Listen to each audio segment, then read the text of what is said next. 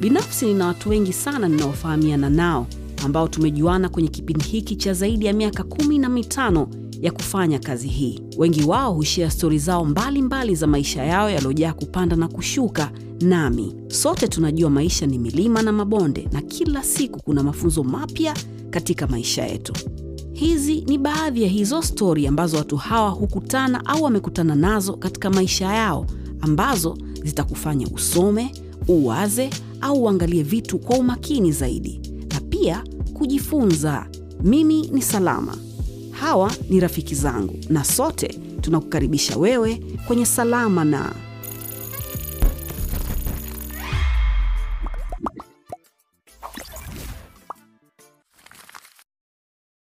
Hujambo, karibu kwenye Salama na. Kwenye meza hii tunakaa na watu ambao wana mambo mengi sana ya kutufunza, mimi na wewe ambaye unatizama. Bila shaka na yeye mwenyewe kama mgeni atakuwa anajifunza kutokana na yale ambayo anayasema, kwa sababu pengine labda atakuwa anayasikia kwa mara ya kwanza katika masikio yake. Tunakushukuru sana kwa sapoti yako, na naweza kuendelea kufanya hivyo kwa kutupa tip mm? lakini vile vile kwa kutufolo kwenye Twitter, Instagram na Facebook. Jina letu ni Yaston. Leo uzito kwenye meza hii, kwa sababu huyu ni mzee wangu ambaye bila shaka mimi toka nakuwa meanza kazi zangu alikuwa akitizama, maana mimi ni moja kati ya watoto wake. Okay, karibu kwenye Salama na mzee Zoro. Asante. Mzima, Alhamdulillahi rabilalamin unaendeleaje? Mimi namshukuru Allah, jambo niko vizuri sana Au sio? eh? Nimefurahi sana kukuona. mi zaidi nimefurahi zaidi sana ulivyonialika hapa. Ndio. Bahati mbaya sikuona ule mwaliko kule ulikoutupia kwanza, lakini nimeshukuru okay. haina neno. Um, swali langu la kwanza ni la kizushi. Mm. ntakupa ihadithi kidogo. Haya. E, tulikuwa tunaenda Tanga mwaka elfu mbili na ishirini Mm. mimi uh, Fidi na Ambwene kwenye gari Mm. tukawa tunazungumzia moja kati ya watu ambao wanajua vitu vingi sana na ambao wanatufurahisha na wewe ni mmojawapo. E, tukaanza yes, tukaanza kuzungumzia jinsi ambavyo unaita nyumba yako kwanza, ile ambayo kule San Cecilia ya zamani. Hapa hapa nitakwambia inaitwa Mayanzini. Mayanzini, lakini inaitwa no, no. ile kule ilikuwa inaitwa sansusi kule sabasaba. Ilikuwa inaitwa ngome ya mtwana. Hii hapa inaitwa mayanzini Sawa, mm. lakini kuna jina ambalo pia linaitwa ambalo ni Casa del zoro something like Kitu that. kama hilo. Sasa hiyo Huyo- ni Fidi. Ah. Fidi ndo alisema ana hatari mwanangu So nataka nijue, unadhani kitu gani ambacho kinakutofautisha wewe na wanamuziki wengine wa miaka ya nyuma kidogo? Kitu kimoja kuabudu kumpenda mungu na kuwa karibu na mwenyezi mungu. Hicho ni kitu ambacho na nakuwa natwala sana vitabu vya mungu nakuwa najaribu kufahamu maneno mengi zaidi. Na unajua sasa umri umeshapituka unapokuwa unakimbilia sitini na tisa si mchezo.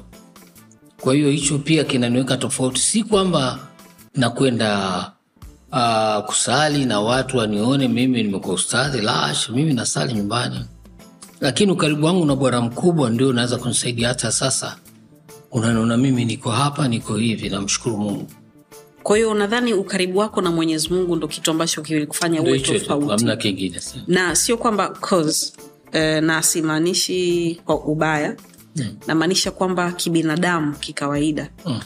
mtu umri unapo unapokwenda Mm. Ndo huwa anamkumbuka mungu. Nakuuliza hivi kwa sababu yeah, sawa ni sawa. Unajua kwa mfano hata maka ya. watu wengi ambao wanaenda kuhiji ni watu wazima. Wazee wazee. Yeah. kwa hiyo swali langu lina, lina, linaanzia hapo. Unadhani ni kwa sababu ya umri? Apana. ama wewe ulikuwa mcha mungu toka zamani ndo hiyo ambayo ilikufanya uwe tofauti mtundu sana nikiwa mdogo lakini nilipelekwa tabora kutoka dar es salaam nilipozaliwa. Nikaenda kupelekwa katika chuo cha maalim ahmad bin salum. Nikaenda kusomeshwa qurani nikahitimu mwaka sitini na moja nikiwa na miaka saba makezaliwa hamsini na nne. Alafu baada ya kuhitimu Maalimu mzee bin Fredi akawa ananifundisha ilmu ile elementari ya kumjua Mungu, na akaniambia maisha yako yote fanya yote, piga panga pangua, hii Qurani kikutoka unachoma. Sasa kama kwa wakati ule, labda na mentality zangu za wakati ule, ile ikakaa sana na mimi na vitabu vyote vinavyohitajika na plus, kwa hiyo natalii Korani kila siku, kila mara, tuseme nyumbani, siwezi kuacha mimi. Wasiwaiti waalimu kurehemu wazazi wangu na nasoma mwenyewe kwa kila kitu nafanya mimi mwenyewe toka zamani sana. Sasa hicho kitu kimenifanya niko close, yaani miaka mingi sana. Toka niko na bendi ya jeshi ya Spavia kwanza Mwanza, Marajazi, I was close to the Lord. Kwa hiyo kila mara ni zile wanasema Wazaramu Charles kancheza. Yaani nkishtuka tu dili au nione vumbi. Yani, yani kwa popote pale, yani chochote kinachotokea baina ya mimi na wetu uliopo close, kikitokea kitu fulani tu tofauti, yani baada ya dakika tano nikikutoka, hata kama sina nauli, nitakwenda kwangu kwa miguu, na nikifika kule unioni tena. Hayo ndo maisha na ndo amenisaidia sana. Nimetukanwa sana katika bendi, bahati zuri nashukuru wakati ule mtandao ilikuwa bado nikitoka katika bendi, wale wanamziki waliobaki, bosi anawapeleka kwenye redio zaidi. Tumemfukuza bendi ya Mass Media. Kwa hiyo bendi inaitwa Mass Hapana, Mass Media jina lake. Kwa hiyo hamjamfukuza Mass Media eh. Kwa hiyo ah, tumemtoa tu. Kwa hiyo sisi sasa tumeanzisha bendi nyingine inaitwa Akudo. Watu waandishi wanifuata zolo, wengine sema hapana. Kwa nini? Niambia tulieni kwanza miezi mitatu mje mnaweza. Baada ya miezi mitatu wanamziki wanakuwa wamefukuzwa wote kule wameingia wengine hapa Wakongo, waandishi tunaweza kuongea kama sasa niongee nini, ishakuwa vumbi, afu mi naongea nini ama kitu. Kwa hiyo sijaongea kwa sababu moja, nilikuwa nikitoka bendi mimi siwezi kwenda kwenye gazeti kuandika nishatoka washirika. Yani wanamziki wengi wanafanya hiyo, ni fahari. Nishaona wanamziki wengi akitoka bendi anaenda mi bendi, wala sipo ile bendi, wala sitaki, nataka kuingia bendi ingine, ingie mkataba wa maana mimi nimekuwa na mke toka mwaka themanini moja. Hivi kweli mwanangu Salama, mimi nimtangazie dunia kwamba Zahir Ali ana kazi itakayo? Na mke wangu alikuwa mashallah, alikuwa mrembo. Kwa hiyo mimi nikatangaze kwenye dunia kwamba Zahir Ali ana kazi? Sisemi, wao watasema, lakini wao wanaposema. Na mimi nilipofika tisini na tano nikaona Banana anamaliza darasa saba nikajiuliza hizi jazz band, jazz band mwanangu atasoma? Sababu mamangu alishakuwa na diabetics wakati eh, tisini na tano mama ameshafariki mwaka mmoja tisini na nne mm. kwao nikasema watoto lazima wasome, nikaacha fame ile fame ile fame kabisa. Zoro anaimba, watu wanang'oa nywele, watu hawaamini eh, watu wanagombana, mi nitaondoka naye leo, nitaondoka naye kesho. Nikaiacha nikarudi katika miziki niliyoanza zamani classic miziki ya kizungu. kwao nikajifunza nika rehearsal kama miezi sita kuweza kupiga naimba nyumbani. Hiyo njaa sikwambii, kwa sababu najua sisi watoto wa Kimanyema mama zetu watuachaga mabanda kule Sabasaba, kulikuwa na vyumba vingi, watu wamepanda. Kwa hiyo I. Baada ya nikawa shatengeneza repertoire ya nyimbo kama stini nikaenda kuomba kazi ya hoteli moja ilikuwa huku Kumasaki, barabara hii mwisho kabisa, kulikuwa na kitu inaitwa kasanova jirani na ilipokuja kujengwa baadaye. Kabla ijajengwa Sikrifu, huko kunaitwa kichanga chui polini kabisa. 1995 nimekuja kufanya kazi, nikapata hoteli ya Kiitaliani na mi najua naimba Kitaliani sana. Kapata kazi, nikaa nalipwa mshahara wa shilingi ishiri na tano kwa siku, 25,000 kwa siku wakati huo ndio natoka bendi ya washirika nilipokuwa nalipwa elfu kumi kwa mwezi, na sio mimi tu, walimadignatari wote wengine kumtoa bosi kabisa, the director, wote wanaenda kumi, kumi tano, kumi na saba nilikuwa mishahara ya serikali. Mi kaza kulipwa elfu ishirini na tano Jumanne, Jumatano, Alhamisi na Ijumaa, maanake Jumamosi ilikuwa siku za wazungu disco pale kwa wanaoijua Hasanova, na Jumapili watoto wanapigiwa disco toto. Basi nikafanya kazi pale kaa miaka miezi mitatu kwanza, nikaona maisha yanabadilika watoto wanafurahi ada analipa watoto wote wameingia sekondari mama maunda akaniambia no maunda nitamsomesha mwenyewe kwa sababu mi nilikuwa sitaki watoto wangu waende boarding hicho vita hiyo nilipigana sana nisimpeleke banana boarding kama unavyoona mimi katika umri wangu miaka 69 uliza banana alipokuwa 17 ikia nkimtizama mwanangu sema huyu aendi huo. Nikaleta mwalimu akawa mle mtoto wangu mwingine aitwa frank. Mwalimu wa masho hata alimfundisha ule sijui mpaka gredi gani akafika akawa mgomvi sana. Kwa sababu ailinde ile sura. Na alinde ile his well-being. Na tukawa tunalala chumba kimoja. Mimi banana mauni mpaka siku moja banana ameamka asubuhi.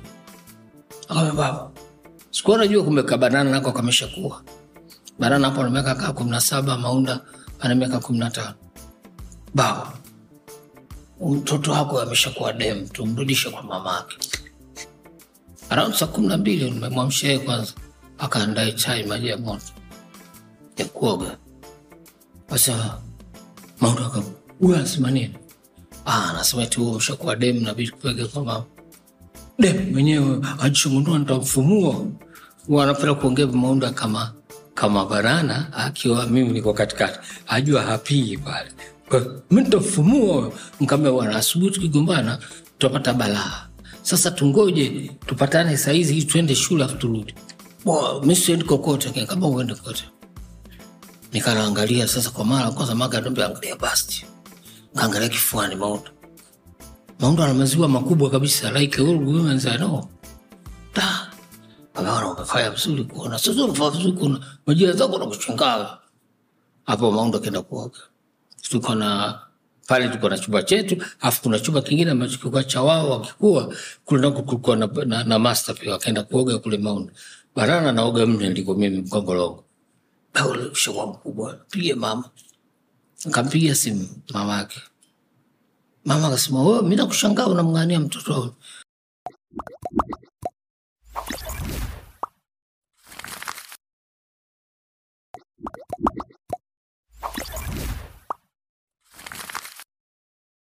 kwa hiyo nikakaa na banana wangu baadaye nikatengeneza pale katika chumba changu. Bahati mbaya kuingia kulikuwa na chumba kingine ukifungua mlango kuna kichumba ambako mamangu alikuwa na sali nikaweka kitanda. Kwa maonda kitembelea analala kule sisi manija tunalala bedu hakuna feni tukamnulia feni. Refu la kusimama. Basi tukaishi maisha yetu mazuri mpaka tutu anakuwa. Ikaja kutokezea sasa sikio narudi nyumbani nikasikia nataka kusikiza nyimbo ambazo marehemu mamangu anasikiza za taarabu za isa matona. Ilikuwa ni inaitwa kanda namba kumi na tano. Ina maneno mengi ya kashfa nimemkozi kwani unaniambia mi kozimani nimemkozi mamayo. Nakumbuka mamangu anapenda sasa kuna wakati kama kumwenzi nasikiliza. Kufungua zinasikia wanaume wanaimba kameona nani karibu ikanda bibi ya bibi yako umeona makanda haya tumiki bwana. Mimi nimeingiza nyimbo kasa nyimbo nzuri sikuendelea. Tukalala siku ya pili ilikuwa jumapili napiga karibu hotel wakati huo huku shaondoka huku inavunjwa najengwa siku hivi nikaa napiga karibu hotel hapa hapa ile stasi karibu na morogoro store. Sasa napiga pale wakaja watu wawili nadhani ni Waethiopia, maake pale alikuwa anapenda sana Waethiopia. wakaambia zahir bin ali kama labeik. hivi hakuna mtoto anaimba kama sisi tunaambiwa tanzania unaimba sana lakini ulikuwa kwenye bendi sasa utaki bendi unapenda kupiga hivi peke yako. Sasa kwa nini mwanao mmoja umfundishe akaimba kama mwanangu nimemsikia jana nyimbo yake anaimba kuliko mimi. Sasa kwa nini uproduce? Kaambia "Ah, kwanza mwache asoma sema una, una aliongea neno moja kwamba wewe unajilemaza unalemaza ile mustakabali wa maisha yako. Afu nkapiga dongo hapo kaambia sina hela kupeka studio. Studio gharama shingapi thelathini elfu. They gave me 200 dollars. 200,000. 200 dollars. 200 dollars. 200 dollars. Asema hii hapa inatosha kwa za bongo. Kawapelekea atengeneze nyimbo katarome atatengeneza moja. Akatengeneza big boss. Atengeneza big boss. Ak- ak- tukaipe- mi mwenye nkaibeba nkapeleka kwa master ruge ruge ya Kiswahili nyimbo nzuri waambie watoto wako imbe Kiswahili." Nipe hela basi nikapiga ah, we jipige kwanza bwana hii hadi hatua kwanza tu mtoe hela umesikia niko naelewana sana Ruki. Kama nilivyoingia hapa nikuwa nikiwa city center wakati wa ile kule mjini, napanda pale Golpanda nikaa chumbani kwake. Ruki alikuwa open open mind, anakuambia anachofikiria.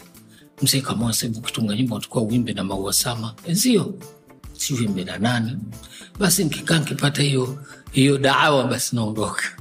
Basi wa nikawapeleka aka- akaungana sasa na Masiga wakatengeneza ile bila vile anakudanganya. Nikaipeleka kwa Ruge, ile nyimbo ikaanza kupiga. Kaa napendwa, wanaitwaitwa kwenye call, lakini Jean Dillinga Matlu akaambia mzee Zuru, njoo bwana East Africa tuongee bwana. Napenda sana kujiwa California kwa sababu inanisaidia mimi watu kwenye fahamu zaidi.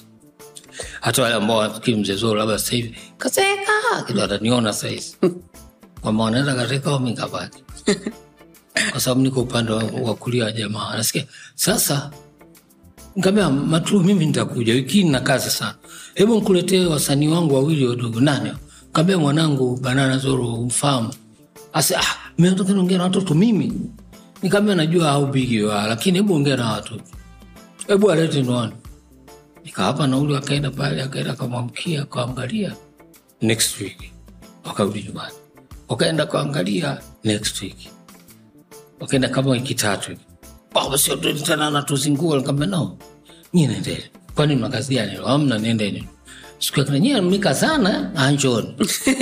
Akaoja akaoja akapiga nyimbo zao kusema this is a talent. Akampigia simu mama mmoja anaitwa Cecilia Mabele.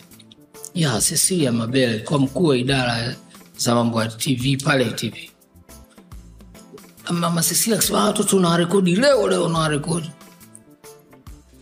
kwenye hawavumi hiyo eh? kwenye hawavumi au Ah, kipindi cha John dillinga ah, okay John dillinga Matlu. ndio ndio Yaani sijui kipindi hakika ni kipindi ambacho maalum kina big vibe na watu wanakipenda sana. Mm-hmm. Kwa hiyo John dillinga akasema this is a big talent ndo akamwita mama Mabele. Mama Mabele sana na rekodi leo.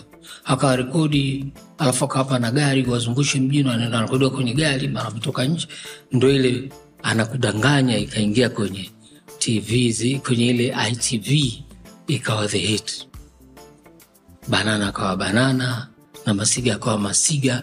Sasa show zile zikaanza kutoka kwenye sijui shingapi zikaenda kwenye laki tatu tatu. Wakirudi wananipa mia hela zao naweka. Nikawa naweka tu kwanza sioni tabu. Sababu mi nikuwa na hela zangu na wana hela zao lakini ajabu moja kwamba wakiweka zile hela mia sijui naambia sasa vazo la kula. Tuwe katika ile benki yetu? Oh, kwani ndo baba. Nani baba? Hapa Barnes. Wewe si ndo baba? Toa kwenye hela zako. Okay i used to do that. Mzee Zahir Ali Zoro nataka tu, tuanzie mwaka elfu moja mia tisa na hamsini na tatu. Nilipozaliwa kama njiti. Ulipozaliwa kama njiti. ukaga hiyo. yes, Um, nataka uniambie familia ambayo wewe ulitokea. Uh, ni ya kitanzania baba yako na mama yako walikuwa ni watu aina gani? Kwenu mkoa ngapi wazee wa dar es salaam. Babangu asili yake tabora ng'ambo kwa biti johari biti rehani na kuna mtaa pale unaitwa johari biti rehani ng'ambo pale. Kuna mitaa miwili ambayo yote inaitwa johari bitireani a na b. Mamake na baba yangu ni mmanyema alikuwa mtetera baba baba ila babake na baba yangu walikuwa singa singa. Alitokea puna. Puna huko india. Alikuja kwa ajili ya shughuli za mambo ya kutengeneza projekta za sinema wakati ule wahindi ulikuwa na soko kubwa tanzania za sinema zao kwao wakawa wanaita na mafundo ya kucheza naita ni projekta kwa hivyo babangu alienda vitani. Alichukuliwa akaenda kwenye vita kuu ya pili akaenda akaenda mpaka bama akaenda uh, Fort El Alamein alikuwa ananiambia huko Libya, akarudi Dar es mapema mwanza ya vita ya ilivyoisha 1946. Alivyorudi tu Mtaliani akataka kuchukua Addis Ababa, akapelekwa kama mchache akarudi. Kwa my father was. Mama yangu alikuwa Dar es. Baba mama yangu mzee Banana alikuwa Mmasai, Banana bin Ali alikuwa Masai. Mama wa mama yangu Bipanya bin Saidi alikuwa Miramba. kwa naitwa bipanya Eh, kwanza Bipanya ndo maana jina lingine la Maunda likuwa Bipanya. okay. Kwenda THT Maunda ukakuta Bipanya. mm. Yeah. mashallah Yeah. Maunda jina yake kamili alikuwa anaitwa Maunda Helen kwa sababu mama wa Angela alikuwa anaitwa Bi Helen mm. na shangazi yake mama yangu ambaye ni mdogo wake na mzee Banana ambaye hakujaliwa kuzaa mtoto alikuwa anaitwa Bi Maunda. Kwa hiyo nimwambiaga Bi Maunda tamzaa mtoto wa kike nikijifanikiwa nitamwita Maunda, nikampa jina hilo. Mtoto wangu wa kwanza wa kike alikuwa anaitwa Msimu kufuatia jina la Bi Msimu Shamte ambaye alikuwa na makazi yake hapo mtaa Lindi nilipozaliwa mimi, alipozaliwa mama yangu. Wao walikuja kutokea Ngende wakati, baada wakati wa vita ile ya Majimaji, ndo walifika Dar es Salaam. Na wakafikia katika nyumba pale Lindi, mtaa Lindi, ilikuwa inamilikiwa na Shekhe Uwesu. Aliwaweka pale, alikuwa ni shekhe, akawambia lakini msifanye pombe, lakini anajua wadogo wao wakanafanya pombe, akawaendi pale. Sasa baadaye akaamezeka kwenye miaka ya hamsini na kitu, akawambia mi nimezeka, nikiondoka hapa wanangu watawatoa siku ya pili tu, jisaidini sana, tafuteni mjengo. Akawapa akawapa kiwanja, akaandika kwamba wamenunua pale mtaa wa, wa Uhuru ambapo wakati huo naitwa Kichwele. Ndo familia yangu akaanza kujenga nyumba yao kwanza, yani mama yangu, ukoo wa mama yangu aja kutana hata na baba, wakajenga nyumba yao pale, yani wakakuta nyumba pale, wakanunua wakahamia, na Sheikh Uwesu kukaa sana, akafariki bado. Zamani watu walikuwa na roho nzuri Eh, sana kwa sababu familia yangu imekaa pale miaka hamsini meje. Kwa Mi mtoto wa Dar es Salaam. Mimi nimezaliwa tarehe ishirini na tano Desemba mwaka elfu tisa mia na hamsini na tatu. Christmas boy. Ya kwa hiyo ndo mi ni mtu wa Dar es Salaam, okay. ni mwana Dar es Salaam. nataka tubaki hapo hapo. Kwenye fact kwamba mzazi wako hakuwa mtanzania. Alikuwa Mtanzania, alikuwa mtanzania lakini mwenye asili ya Tabora, tabora ambaye ni? Manyema, ambaye ni? Mtetera ambaye ni ndio. Wana asili ya, unaweza kusema sasa hivi ni Kongo, lakini Kongo wakati bibi yangu anatoka kule ilikuwa inaitwa Great Tanganyika. Na ilikuwa chini ya utawala wa sultani wa Zanzibar Saidi Bwana Khalifa. Mpaka katikati ya nchi inayoitwa DRC. okay. So mzee wako alikuwa singasinga au sio singasinga? Yeye hakuwa mwindi kabisa, na ndo asili naona Maunda alikuwa white, alikuwa white sana jue. Na dada yangu wa baba mmoja anaitwa Johari, anaitwa Johari Zoro mm-hmm. yupo Dodoma, alikuwa alikuwa anafanya kazi bungeni, sasa hivi anajitegemea. Naona aja amestafu, aliacha kazi kwa mambo hii elimu, sijui lakini mm. ila Dodoma amejenga, dada yangu yuko pale, naye hata kwenye msiba alikuja, yuko white kama wewe, hivyo hivyo tu, fresh sana. Kwa hiyo mimi mamangu ni Masai na ni Masai Masai kabisa wa wa nini ana wa- wametokea wapi? Hapa hapa Arusha mjini Kibla mm. wa ukoo wa kina Ngororo wale.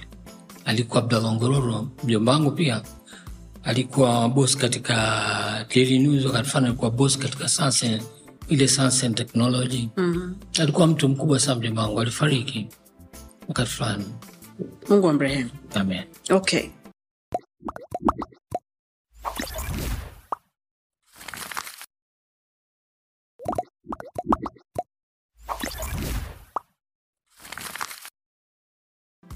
so elimu ulienda shule? Yeah, ni msomi? shule. Sio sio msomi lakini nimeenda shule. Nikasoma darasa ya kwanza Castle Hill. It was 1963 darasa pili eh, 1962 darasa ya pili ikawa 1963 lakini nikasogezwa mbele. Kwa sababu najua mi nimetoka nimeshasoma Koran najua alfabeti kwa hiyo nizibadilisha tu nikawa na akili kuliko wanafunzi wote? Kwa hiyo nikaonekana mimi ni genius? Nikapelekwa darasa la tatu. Mtihani La au tatu? la tatu. Mtihani wa kwanza wakanishinda mtihani wa pili nikawa wa kwanza. Nikawa nishakuwa tena mkubwa nimemkumbuka mama nimeshasoma Qurani mama akasema bwana huyu arudi da nikarudishwa da sasa ile magombano kumhamisha huku kumhamisha mwaka sitini na nne mi sikusoma.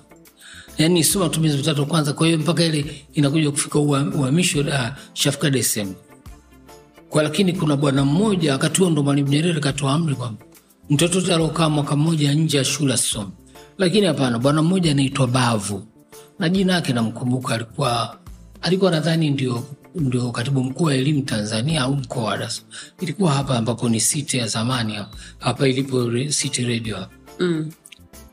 akasema huu ni mdogo sana. Mi nafumba macho mi nampeleka. Akanipeleka akamuuliza babangu nimpeleke shule gani? Nimpeleke indian school. Wakati wa indian school ni Kisarawe street pale pamoja na olimpia ambayo inafana na Kisarawe street. Mm-hmm. zikuwa indian school nikapelekwa pale. Sasa kupelekwa pale watoto wakindi kibao english english. Unaambiwa sit down unaambia yes. Huku umesimama. Iko tabu. Kwa muda lakini. E, kwa muda e, baada ya miezi mitatu tu nkawa mzuri sana. Mm-hmm. kwa sababu kulikuwa na Mrs. Kasam alikuwa ananipenda sana mwalimu wangu wa darasa la- nne alikuwa Mrs. Dirish alikuwa Mnyasa, lakini mwalimu wangu wa English pale alikuwa Mrs. Kasam. Akaanza kunipenda sijui kwa sababu alimuona babangu ananipeleka pale Jahant na manywele nywele yake alikuwa na huyu ndugu yetu mm. akawa ananiita sometime watu wakaenda tipi msipeleke bring them." anza kunifundisha english oro muda mchache tu nkaa nimeshatoka baadaye nikaanza kujifunza kuandika nikaanza kuwa mzuri nikaanza kuwa mzuri mpaka darasa saba naongea kabisa na hii ndio kaja kuwasaidia kina banana unajua kina banana wamesoma shule ya kawaida taasisi. Lakini mimi nyumbani kwa sababu nilifika wakati nimegombana kidogo na mke wangu nikawa nawasemesha kiingereza makusudi tu. Oral. Ah, wakadaka. Baada ya muda maunda tena kando sinema akiangalia na nitafsiria mi. "Oh, unakosea. Naona english isha kutoka hata banana nikianza kwa tafsiria sahivi unakosea sio hivyo aja sema umesema na- na- na- na- na." yeah. eti english isha yeah, sasa ishatoka. Baada ya, ya primary ulienda sekondari no. Nilichoka sana. Nilipofika darasa saba kwa mi nilikuwa mwanamziki nilikuwa namwimbia mama angu zaidi ya masaa matatu kwa siku mama anafurahi. Naimba sana nyimbo za kizungu. Sasa nilipoenda mwanza likizo mwaka sitini na nane. Nikaenda siku hiyo nimekaa sitini na tisa naingia nakaribia kurudi dar es salaam nikaenda kwenye bugi jumapili ndo mabugi yanaanza. Mabugi? Yeah. like disco right? Yeah. kama like sio disco live band. Fika pale wanapiga nyimbo moja I feel alright. Hiyo nyimbo mimi nimeshaikariri siku nyingi ya james brown. Nikapanda tu they call me james brown. Eh, eh, I feel alright. Eh, ah, ah, ah. Sasa basi wow. Nika wale wakongo wau lazima abaki wakanibembeleza sana nikawambia bwana mamangu Ah, ule babangu alikuwa ananipenda sana kwa mamake achana naye mwacha afanye mziki Ah, mamangu avuliza kama huyu anajifunza carpentry bwana mwacha ajifunze ufundi afu atasoma. Babangu akaja juu umemuza mtoto wangu. Kwa ule jamaa unajua hawa- hawa- hawapendanagi. Yule yule babangu mwanza ndo alizaa na mama kwanza kwa mume wa mama. Mm. kwa hiyo mzio jamaa mtoto wangu Ambia no anajifunza kazi moja ajifunze tamfundisha makeni tambia no mwacha ndo nikawa mwanamziki miaka mitano nimekaa mwanza stoki baba hasemi na mimi. Mama nitafuti nimekaa. Baadaye nikawa nimeenda Marajazi wakati bendi ya spapea anaenda zambi nikawa marajaz 1973 kwa april maisha yamebadilika kiasi gani? Kwa sababu uzuri ni kwamba wewe uh, navyofahamu mimi umekuwa na watoto wako. Yeah. e, kuna stori mwanzo ulikuwa unanipa jinsi ambavyo ulikuwa unalala nao chumba kimoja mpaka Yeah. watu wanashangaa kwamba oya huyu mzee vipi? Mbona analala na mtoto wake wa kike na wa kiume na huyu wa kike anakaribia kukua kabisa? Yani inakuaje ina, ina yes. maisha yamebadilika kiasi gani kutoka kipindi kile cha wewe kwenda mwanza na kuimba wimbo wa james brown ukawaacha watu wao. Mpaka sasa hivi ambapo watu wanatengeneza pesa kwa mtu kusikiliza tu mziki kutoka kwenye simu yake au kompyuta yake. Maisha yamebadilika sana. Kwa sababu ni kwamba mi nimeajiriwa tarehe moja mwezi wa kumi na moja 1973 katika jeshi la kujenga taifa kama cadet guide yani, yani kiongozi mwanafunzi. Namba zangu zilikuwa wakati ule ilikuwa cadet yani c 7776 ilikuwa operesheni maake unajua mwanajeshi lazima utaje upilo ingia jeshi. ilikuwa tano miaka kumi na tisa. Yani tano toka imeanza hii ilikuwa mwaka kumi na tisa mwaka sabini na tano. Ndo mi nimeingia jeshi. mshahara wangu wa kwanza ulikuwa shilingi mia nne hamsini. Usiseme elfu, shilingi mia nne hamsini. Ulikuwa unafanana na, na mshahara wa mwalimu wa grade A 1973 tarehe moja mwezi wa saba 1975 wale ambao tulikuwa tumeajiriwa JKT tukapewa nafasi ya upendeleo tukaajiriwa tena na TPDF. Namba yangu ikabadilika ikawa MT 18003 kwa sababu nilimalizikia jeshi kama sergeant. Siwezi kutaja vyeo vyote vyakutia. Sergeant Zahir Ali MT 18003 Sergeant Zahir Ali. Nikaajiriwa hivyo tarehe moja mwezi wa saba 1975 menisikia mm-hmm. kwa hiyo tukawa sasa chini ya tpdf unajua marupupu kibao hela nyingi. Lakini hela nyingi mpaka inafika mwaka sabini na tisa mshahara wangu ulikuwa shilingi elfu moja na mia tano. Elfu? Moja na mia tano. Usiseme uh, ni shilingi elfu moja hii elfu moja. Kwa sababu mwalimu alikuwa anapandisha hela kila mwaka. Kwa hiyo sabini na nne ndo ambapo kabisa niko kazini. Kufika ule wakati wa leba akapandisha mia. Mshahara wangu kaa mia tano hamsini. Hivyo hivyo anapandisha. Anapandisha zikaja tredi as an infantryman zikaja tredi as a musician mwaka elfu moja mia tano. Mwaka elfu moja tisa themanini mshahara wangu ulikuwa elfu mbili mia tano. Mpaka naacha jeshi naamua kuacha kazi. Mi mwenyewe tu kwa kuamua kuacha kazi.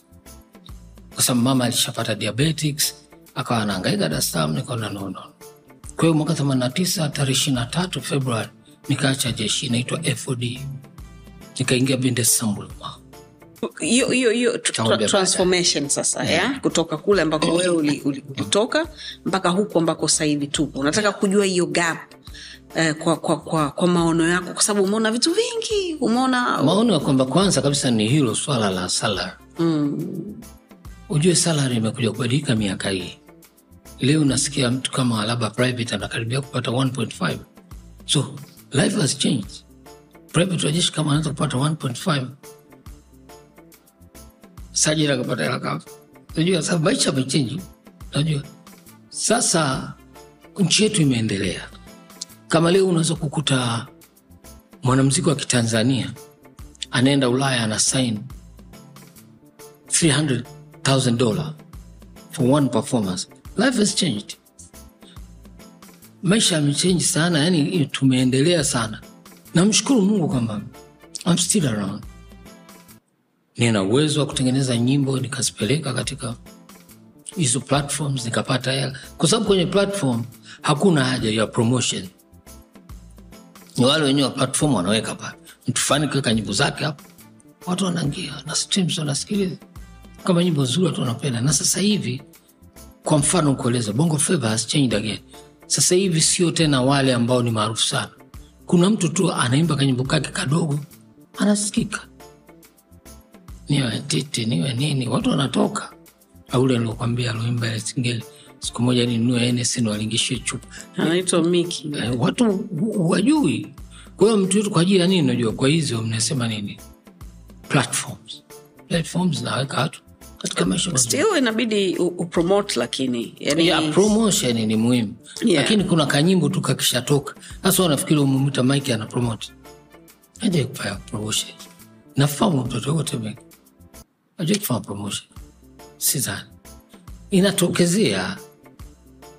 Tuseme kama ngoja kuna mtu mmoja anaitwa meja yuko kenya alitoa nyimbo yake ile kongo sijui kongo sijui nini. Mm. Utapeana utawezana unakumbuka? Kuna msichana mmoja wa mombasa tu ile nyimbo ile vibe ikambeba akairudia ile katika kama, kama, kama challenge. Wakati wa challenge hasa sijaanza. Ile nyimbo ikapanda sana. Sasa meja amekuwa kuna mziki mkubwa ke hata juzi katoa nyingine. Mamangu ananibembelezaga sijui nyini mapani eh? na vitu kama hivyo maisha amechenji do, do you, unajisikia una, u- pengine ungetamani kuwa kwamba labda wewe kwa kipaji chako ambacho ulikuwa unacho wakati unaanza pengine ungezaliwa miaka hii sahizi No. ungekuwa miki singa pengine Mm. kwa sababu nikwambia kitu kimoja mwanangu salama jabe hakuna mwaka ambao binadamu aliye hai unagota kwamba huyu hawezi kumeke mtu aweza kuwa na miaka tisini afu akatusua. Akatusua tu akashinda bilioni moja bila sababu za msingi. Mtu mmoja sijui hapa alichukua juzi bilioni moja bila sababu. Kwa sababu alibeti e, yani ni mungu. Kwa hiyo haina sababu. Kitu unachotakiwa umume mungu kila siku uwe na afya bora. Mm. miski uwe na afya bora na akili iwe timamu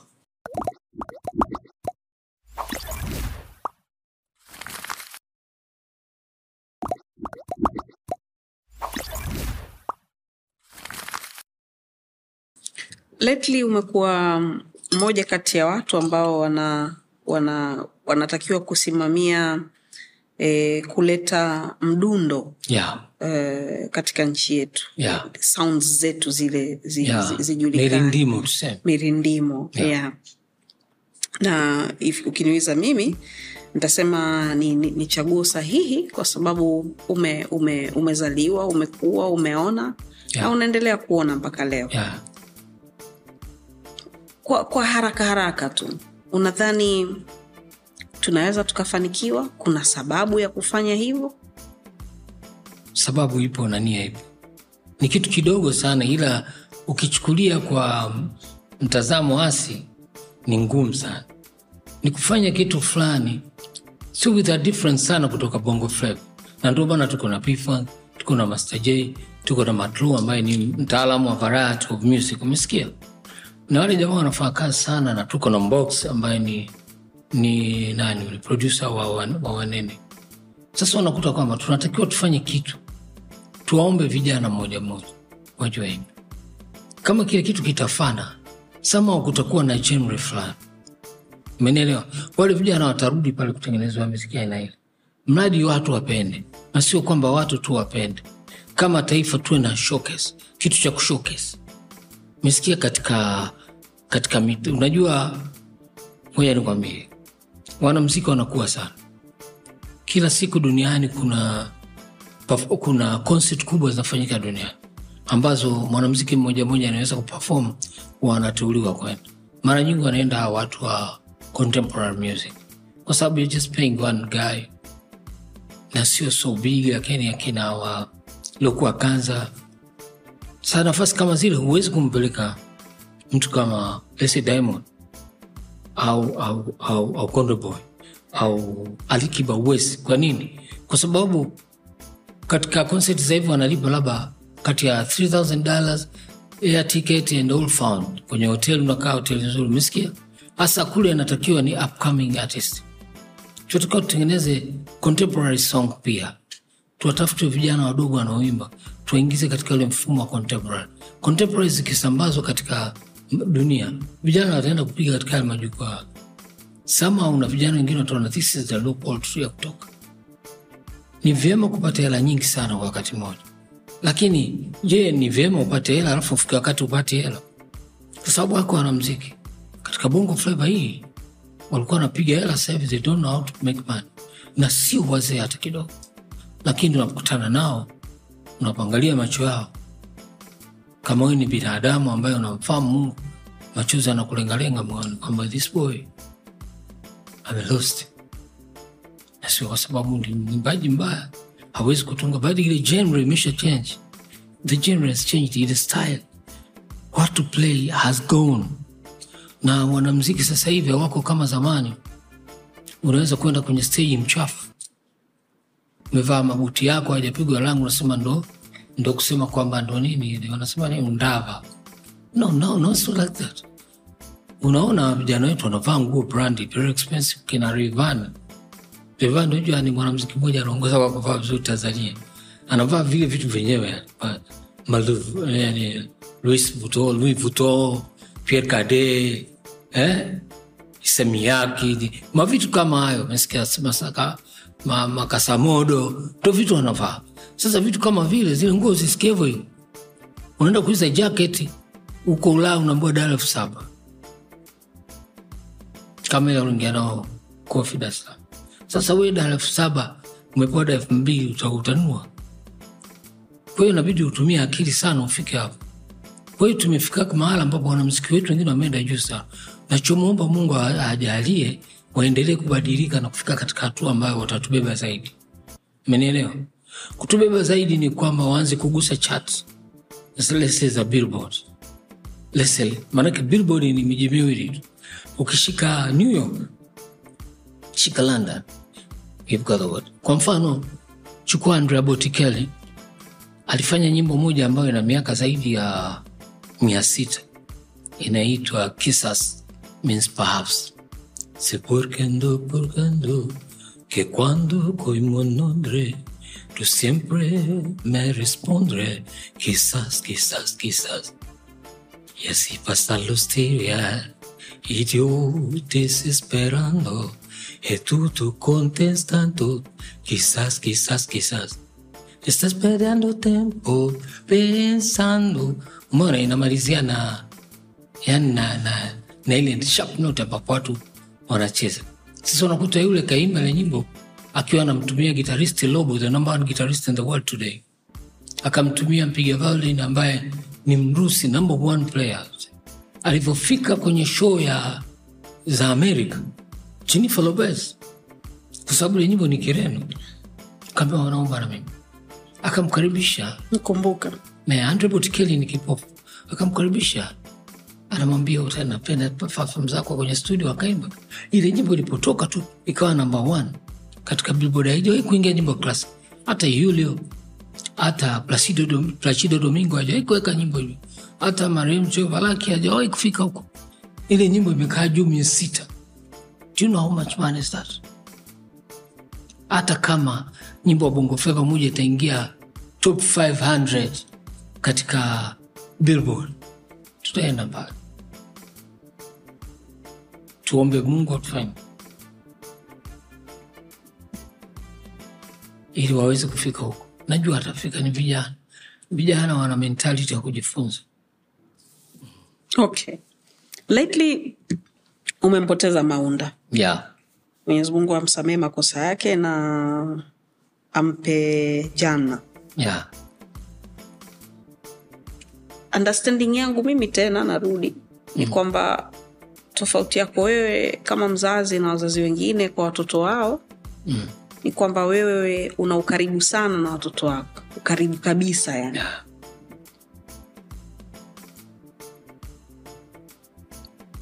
Unaendeleaje? niko vizuri kwa sababu nini nilimwomba tu mungu kitu kimoja kwamba nijalie sasa uwezo baada ya kuongea na Sudi brown nikajua saili ile kwamba kabla hata sijathibitishiwa na banana lakini kila Sudi brown ukinipigia namba sijafahamu mpaka banana kunipigia yes, nimeenda hospitali. My sister is gone. Kambia it's the will of allah.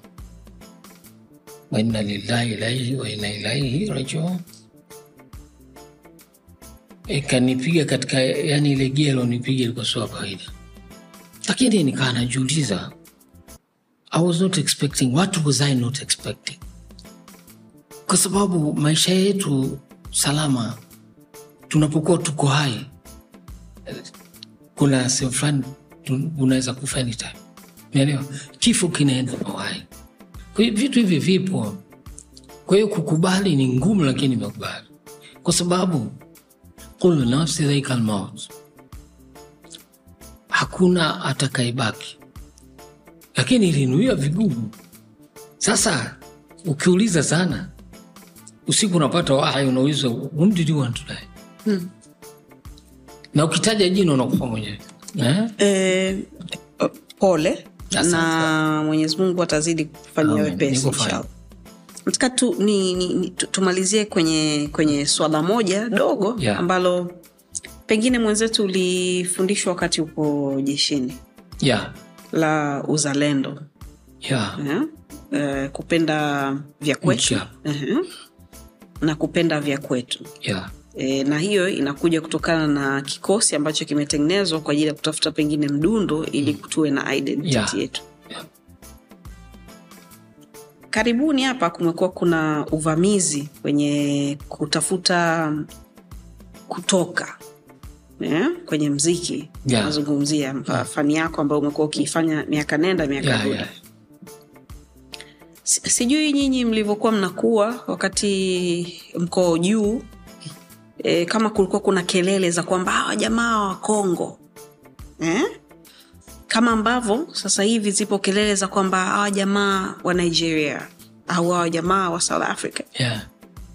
Kulikuwa kuna hiyo, kwa hiyo pengine hatutaki kustaajabu sasa hivi no, inawezekana ilikuwepo lakini mwalimu nyerere alikuwa stout mtu mmoja amesimama na msimamo mwalimu nyerere alikuwa anasema hivi wewe mtanzania na weusi ulionao ukimbagua mtu yoyote mgeni aliyokuwa hapa wewe kabubu.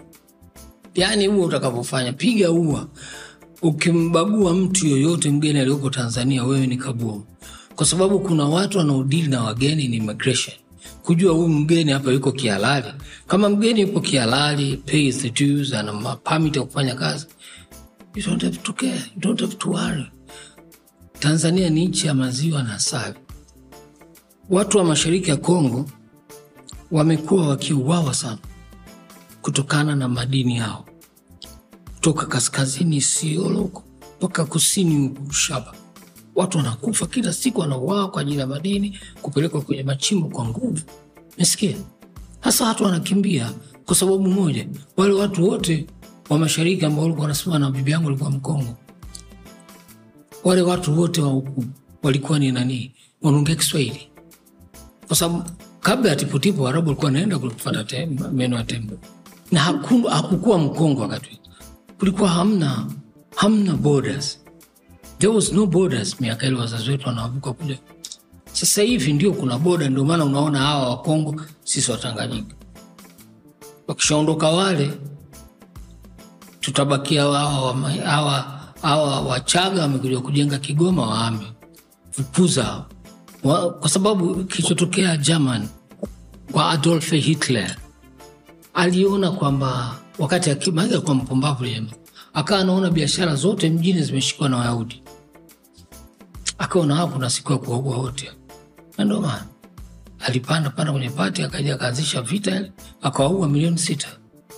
Kwa maana hiyo wayahudi wote waliokuwa wakulu walikufa. Watu milioni sita sio mchezo na ndio maana leo ukienda uyahudi hata ukifika pale ukienda ukafika kabisa penyewe pale kanani unaona watu wana macho ya bluu nywele za blondi. Yaani unaona watu wa mataifa yote wako pale. So unataka kutuambia kutuambia hatuna haki ya kusema kwamba huu sio mziki wetu. Huu ni mziki wetu kwa sababu sote ni Waswahili. swala lilotakiwa sisi tunatakiwa kifupi inavyofahamii tutakiwa tuwe na mziki wa east africa. Kwa sababu unaposema mziki wa nigeria kwa sababu wale masuperstar wote wametoka nigeria. Lakini ule mziki ni wa afrika magharibi. Zamani kabisa kulikuwa na bendi inaitwa bembea guinea. Uh, rais ahmed sekotur aliweka kabisa culture troupe pale ikulu alikuwa anakaa naye walikuweko mahiri kule kule ghana wa kupiga akina babatunde wanapiga ile nini kora wale ni watu maarufu sana ya ulaya. Hapa kwetu alikuweko huko zawose hapa bagamoyo. Alikupaka akapewa udokta na wazungu kwa ajili ya kupiga rimba lake alafu anaimba sauti yake inatoka mbili. Kwa kweli ile sauti imekatika. Sana poimba inatoka octave na chini. Yaani wazungu akaona ni magic. Kwa hiyo sasa siku moja nikamuuliza sio uko unafanya hasa mi nikishajua kesho naingia naingia kwenye stage nimuuliza mi ni mkorofu sana. Asa mi nafaa mazoezi sana ndani napiga kelele sana chumbani kwao sauti inakata. Jamaa akapewa udokta kwamba ni mtu apekee pekee ambaye anaweza kuimba octave na sauti ya tatu ya na ni kweli mahiri na watoto wake wanafanya kazi ulaya sana. Tunapaswa kuwa na mrindimo ambao utatanabaisha sana. Ngoja nikupe mfano meja juzi alisema aliombwa afanye kazi na mwanamziki mmoja mkubwa wa tanzania. Nani? Meja wa kenya meja. Mm. alivyoombwa akasema nimekubali. Ikapelekwa material material ilipofika akasema hii mbona amapiano nipigie nionyeshe ni, ni nataka flavor bongo flavor. Kwa sababu bongo flavor inaendana na genge. Mesikia mm. kwa sababu bongo flavor inaendana na genge kwa sababu genge ilitoka ubavuni mwa bongo flavor ile ile ya pifanki. Mm. matai sijui matai sasa akasema mbona tufanye hii? Kama bila hiyo mistaki wa mapiano. Sio mbaya sisi kupiga mziki unafanana na afrika na, na nigeria. Ni afrika. Lakini tunataka wanamziki wetu wapate awards kama zamani. Yeah. mi nikushukuru sana. Asante asante sana. E, i wish tungeweza kuongea mpaka kesho kutwa utachagua yale yanaokufaa. Asante sana. Okay. Haya. Keki yako iko na hii hapa nyingine. Oh, hiyo itanifungia. Asante sana kwa kuangalia. Asante kwa mzee zahir ali zoro. Bila shaka ambayo ameyasema yatakuwa yana kitu ndani yake. Kwa niaba ya kila mtu mndani tunakushukuru sana. Take care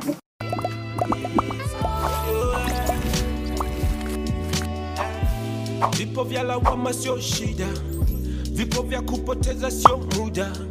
Wenuka na ukimbize ndoto ah, ah, ah. Kupatia hukosei, kiburi kinafanya tujongei, tunaamka wapya kila day yeah, yeah, yeah, yeah. Slow ila kufika unawahi, chozi na mfuta na cry, tukipenda na Mungu anafurahi yeah, yeah. Mi sihitaji kucomplain